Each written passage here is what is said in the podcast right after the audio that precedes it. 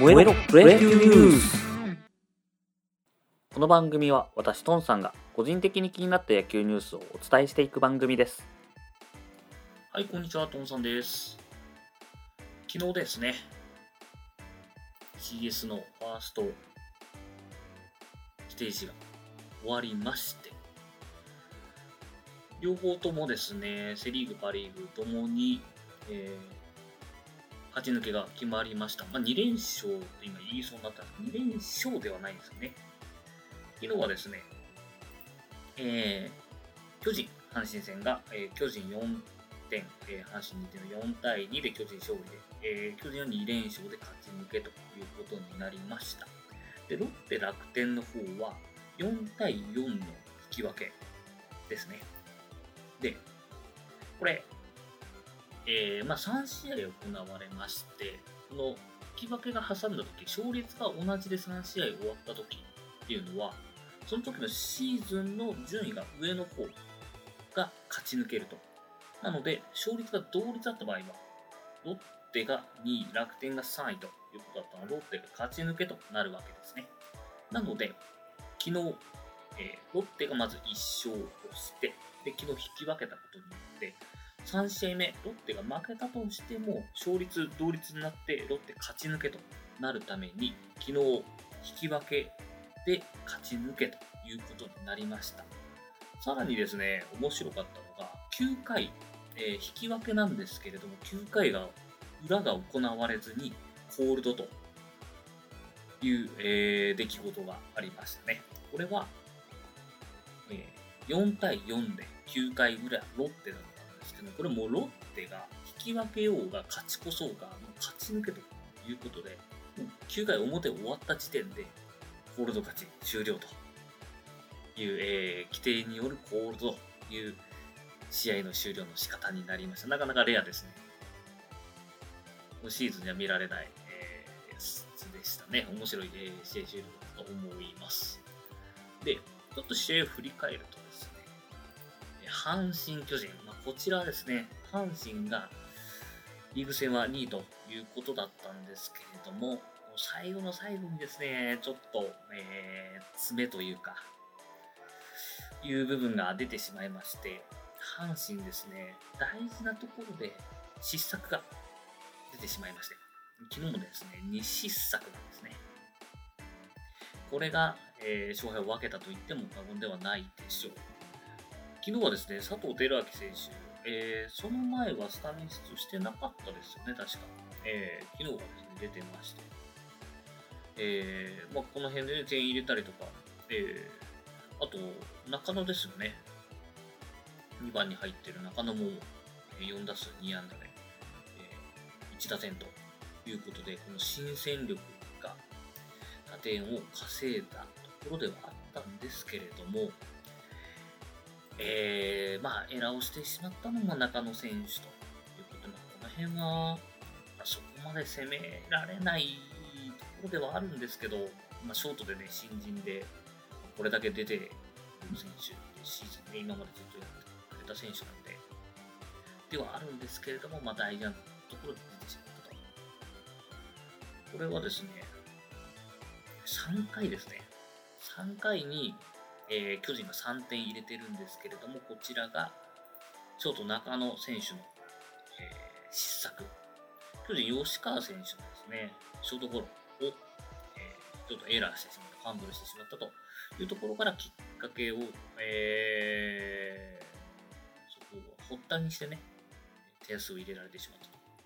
いうことになりました。この3点がですね、もう効いてしまったんですね。阪神2点しか入れられなかったんで、この3点で、えー、正直試合を消してしまったと。あと8回にもですね、巨人が1点入れているんですけれども、こちらも、えー失策からというところで、実はですね、昨日負けたんですけれども、えー阪神はですね、ピッチャー、まあ、失策から点を取られたということで、失点合計4なんですけれども、実は実績0と。えー昨日、5投手投げたんですけど、全員実績0という、えーまあ、ちょっと珍しいね、形になりました。まあ、巨人がですね、細かい系統でつなげまして、まあシーズンもね、原さんちょこちょこやってましたけど、昨日もですね、先発の高橋投手、えー、2回途中でもう、えー諦めまして、高木京介投手、継投ということをやってますね。まあ、この辺の執念が出たということでしょう。巨人はですね、僕ちょっと、あの、最後ネットでしか見てないんですけれども、ビエイヤラ投手ですか？なんか抑えた後に、ものすごくガッツポーズをしたようで、昨日結構9回裏で見たときに、2アウト1、2塁だったのかな？見たときに。4対2で9回裏、2アウト1、2塁っていうところまで行って、阪神が一打逆転というところだったんですけども、そこをビエイラ投手が抑えまして、ガッツポーズが出たという、えー試合運びになっておりました。で、パ・リーグの方もまたちょっと面白い試合でしたね。まあ、ロッテの勢いが出たというんでしょうか。おとといに引き続きですね、ロッテがこう、危ないところで点を重ねていくと。昨日もですね、えー、先制したのは楽天。2回表に楽天が2点を入れまして、えー追うロッテなんですけれども、2回、4回と1点ずつ入れて、これで2対2の同点。で、えー試合は6回まで進みます。で、6回裏にロッテが山口、ソロで1点加えまして3対2と、6回まで来て、ここまで、えー行けばというところだったんですけれども、えロッテ続投の小島投手がですね、7回に捕まりまして、えー、住谷選手ですね、ホームラン。住谷選手もね、こう、肝のところでパコンと打つんですよ。普段そんなに長打力があるわけではないですけどもね。まあ、出始めた頃は本当長打力のキャッチャーみたいな形だったんですけれども、まあ今となってはというか、まあ本当に出始めも何だったのかなっていうぐらい、ちょっと打ててなかったんですけども、えー大事なところで打つイメージがあります。これも出まして、で7回、住谷選手のソロで3対3に追いつき、さらにですね、島内選手、本当島内選手、その前の試合も良かったですもんね。ちまして、なんとここで逆転、4対3。このまま試合がいくかと思いきやですよ。えー、ロッテはマーティン選手のホームランで、えーここで同点と。もうここまで来たらロッテは逃げ切り体制ですね。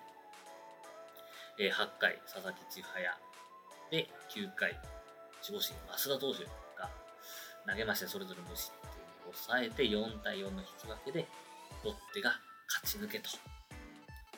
いうことになりました。ロッテはですね、本当に外国人選手ですね。えー、マーティン、レアード、イチェバリア、ここに救われた形になりますかね。エチェバリア選手とかってシーズン中全然だったんですけれども、ちょっとシーズン男になってますね。今打率7割5分。昨日もですね、3打数2安打ということで、もしかしたら輝いて来年も警報勝ち取る。これ何の警報でしたっけ？どうなんでしょうね。もう守備は本当に抜群だったんですけど、本当に打てなかったんですよね。シーズン中、えー、打率2割です。うん。まあ、ここで、まあ、日本人選手もね、メジャー行った時に、やっぱり変化球だったり、速度だったり、球だったり、違いがあって、打てなかったりとかすると思うんで、なんだかんだやっぱり1年アジャストするのに、普通はかかると思うんですね。初めから打てる方がすごいわけであ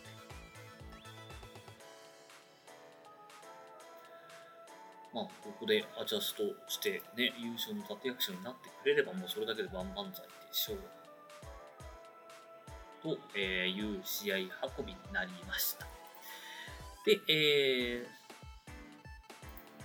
最終、ファイナル、えーに関しては水曜からかな。今週の、うん、水曜ですね、11月10日水曜日からファイナルステージが始まりますと。セ・リーグはヤクルト、巨人。で、えー、パ・リーグはオリックス、ロッテですね。いや、これは楽しみ。ヤクルト、オリックス、日本シリーズ見たいなって ちょっと思っちゃうんですけど、まあ、それはね、巨人ファンの方とロッテファンの方もいると思うんで、それぞれ応援してもらって。で、まあ、あのー、阪神と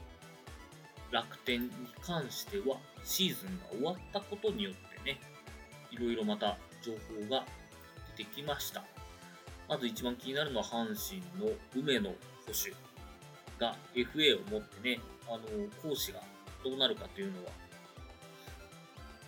あの、気になられている方もいると思うんですけども、試合終わった後のコメントでは、えー、もう来年に向けて動き出すみたいな話だったので、これはもう阪神、まあ来年優勝させるためにもう指導しますよということかと思ったんです今日朝起きてニュースを見たらですね、えー、国内 FA 権の交渉10行っていうニュースが出ておりまして、えー、来年に向けては本人の来年に向けてだったのかという、えー、感じですね。実際どうなるんでしょう。これ結構出ないんじゃないかっていう意見もよく見ますけどもね、本当にわかんないです。これ出るとしたら、声かけるところは多いと思うんですよね。大事なキャッチャーですし。まだわかりません。あと、阪神のマルテが、えー、対談する可能性があり、これソフトバンクが獲得調査をしていると。今シーズンで言うとですね、まだ22本リーグ8位タイと。で、打点も71ということで、あのー、大事なね、優勝というか、まあ、シーズンに向かっていったあの一発、まあ、優勝に正直向かっていってましたからね、今年は。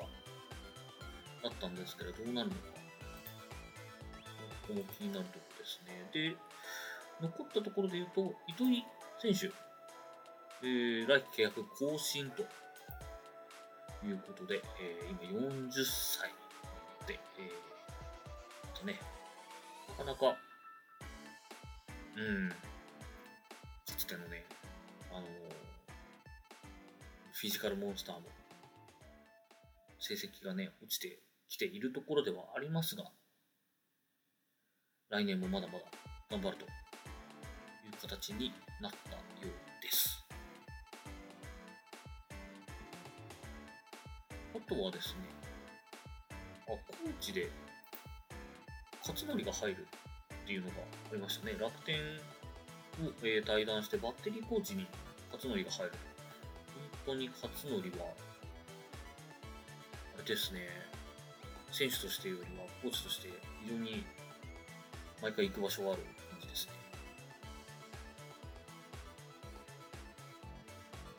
で、あとは楽天ですね。楽天もいろいろ動きがありまして、まあ、楽天もそうですよね。あの、田中ですよ。田中投手、マー君ですね。が、これもわからないですね。ヤンキースに戻るっていう話もありつつの、えー、今日見たニュースだと、え、2年契約で残留という話も見たんですが、えー、今日新しい別のニュースだと、来季残留軸の選択肢に、えー、アメリカの、ね、メジャー復帰も含め10校年内めどに決断ということでもう全くわからなくなりました どうなんでしょうね2年ってなるともうメジャーに戻れなくなってくるかなと年齢的なところもあって。確か、なんか、あと1年だかで、メジャー年金あるんじゃなかったでしたっけ？あったかな。なので、なんか戻ったりするのかなと思ったんです。が、コロナも落ち着いてきましたしね。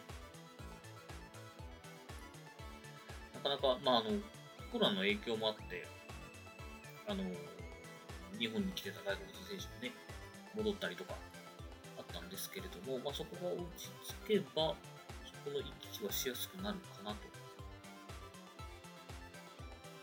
いうところですが、どうなるんでしょう？今季ですね、まあ、期待してたというか、あの、勝ち数で言うと、期待してた勝ち数ではなかったんですよね。23試合投げまして、4勝9敗と、もう、あのー、そのね、連勝した時の田中将大からすると、全然期待通りではなかった。これもプロ初の負け越しみたいですね。だったんですが、ただただ、あの、防御率は実は悪くはなくて、3.01。で、これリーグ5位なんですね。で、11回の HQS、7回投げて実績2位かというところで、これで4勝かっていう もう、無縁故ですね。揺り戻しが来ましたね。練習の時という、あの、本来こんな全然2桁上げててもおかしくないぐらいの成績だと思うんですよ。4勝9敗、防御率3.01。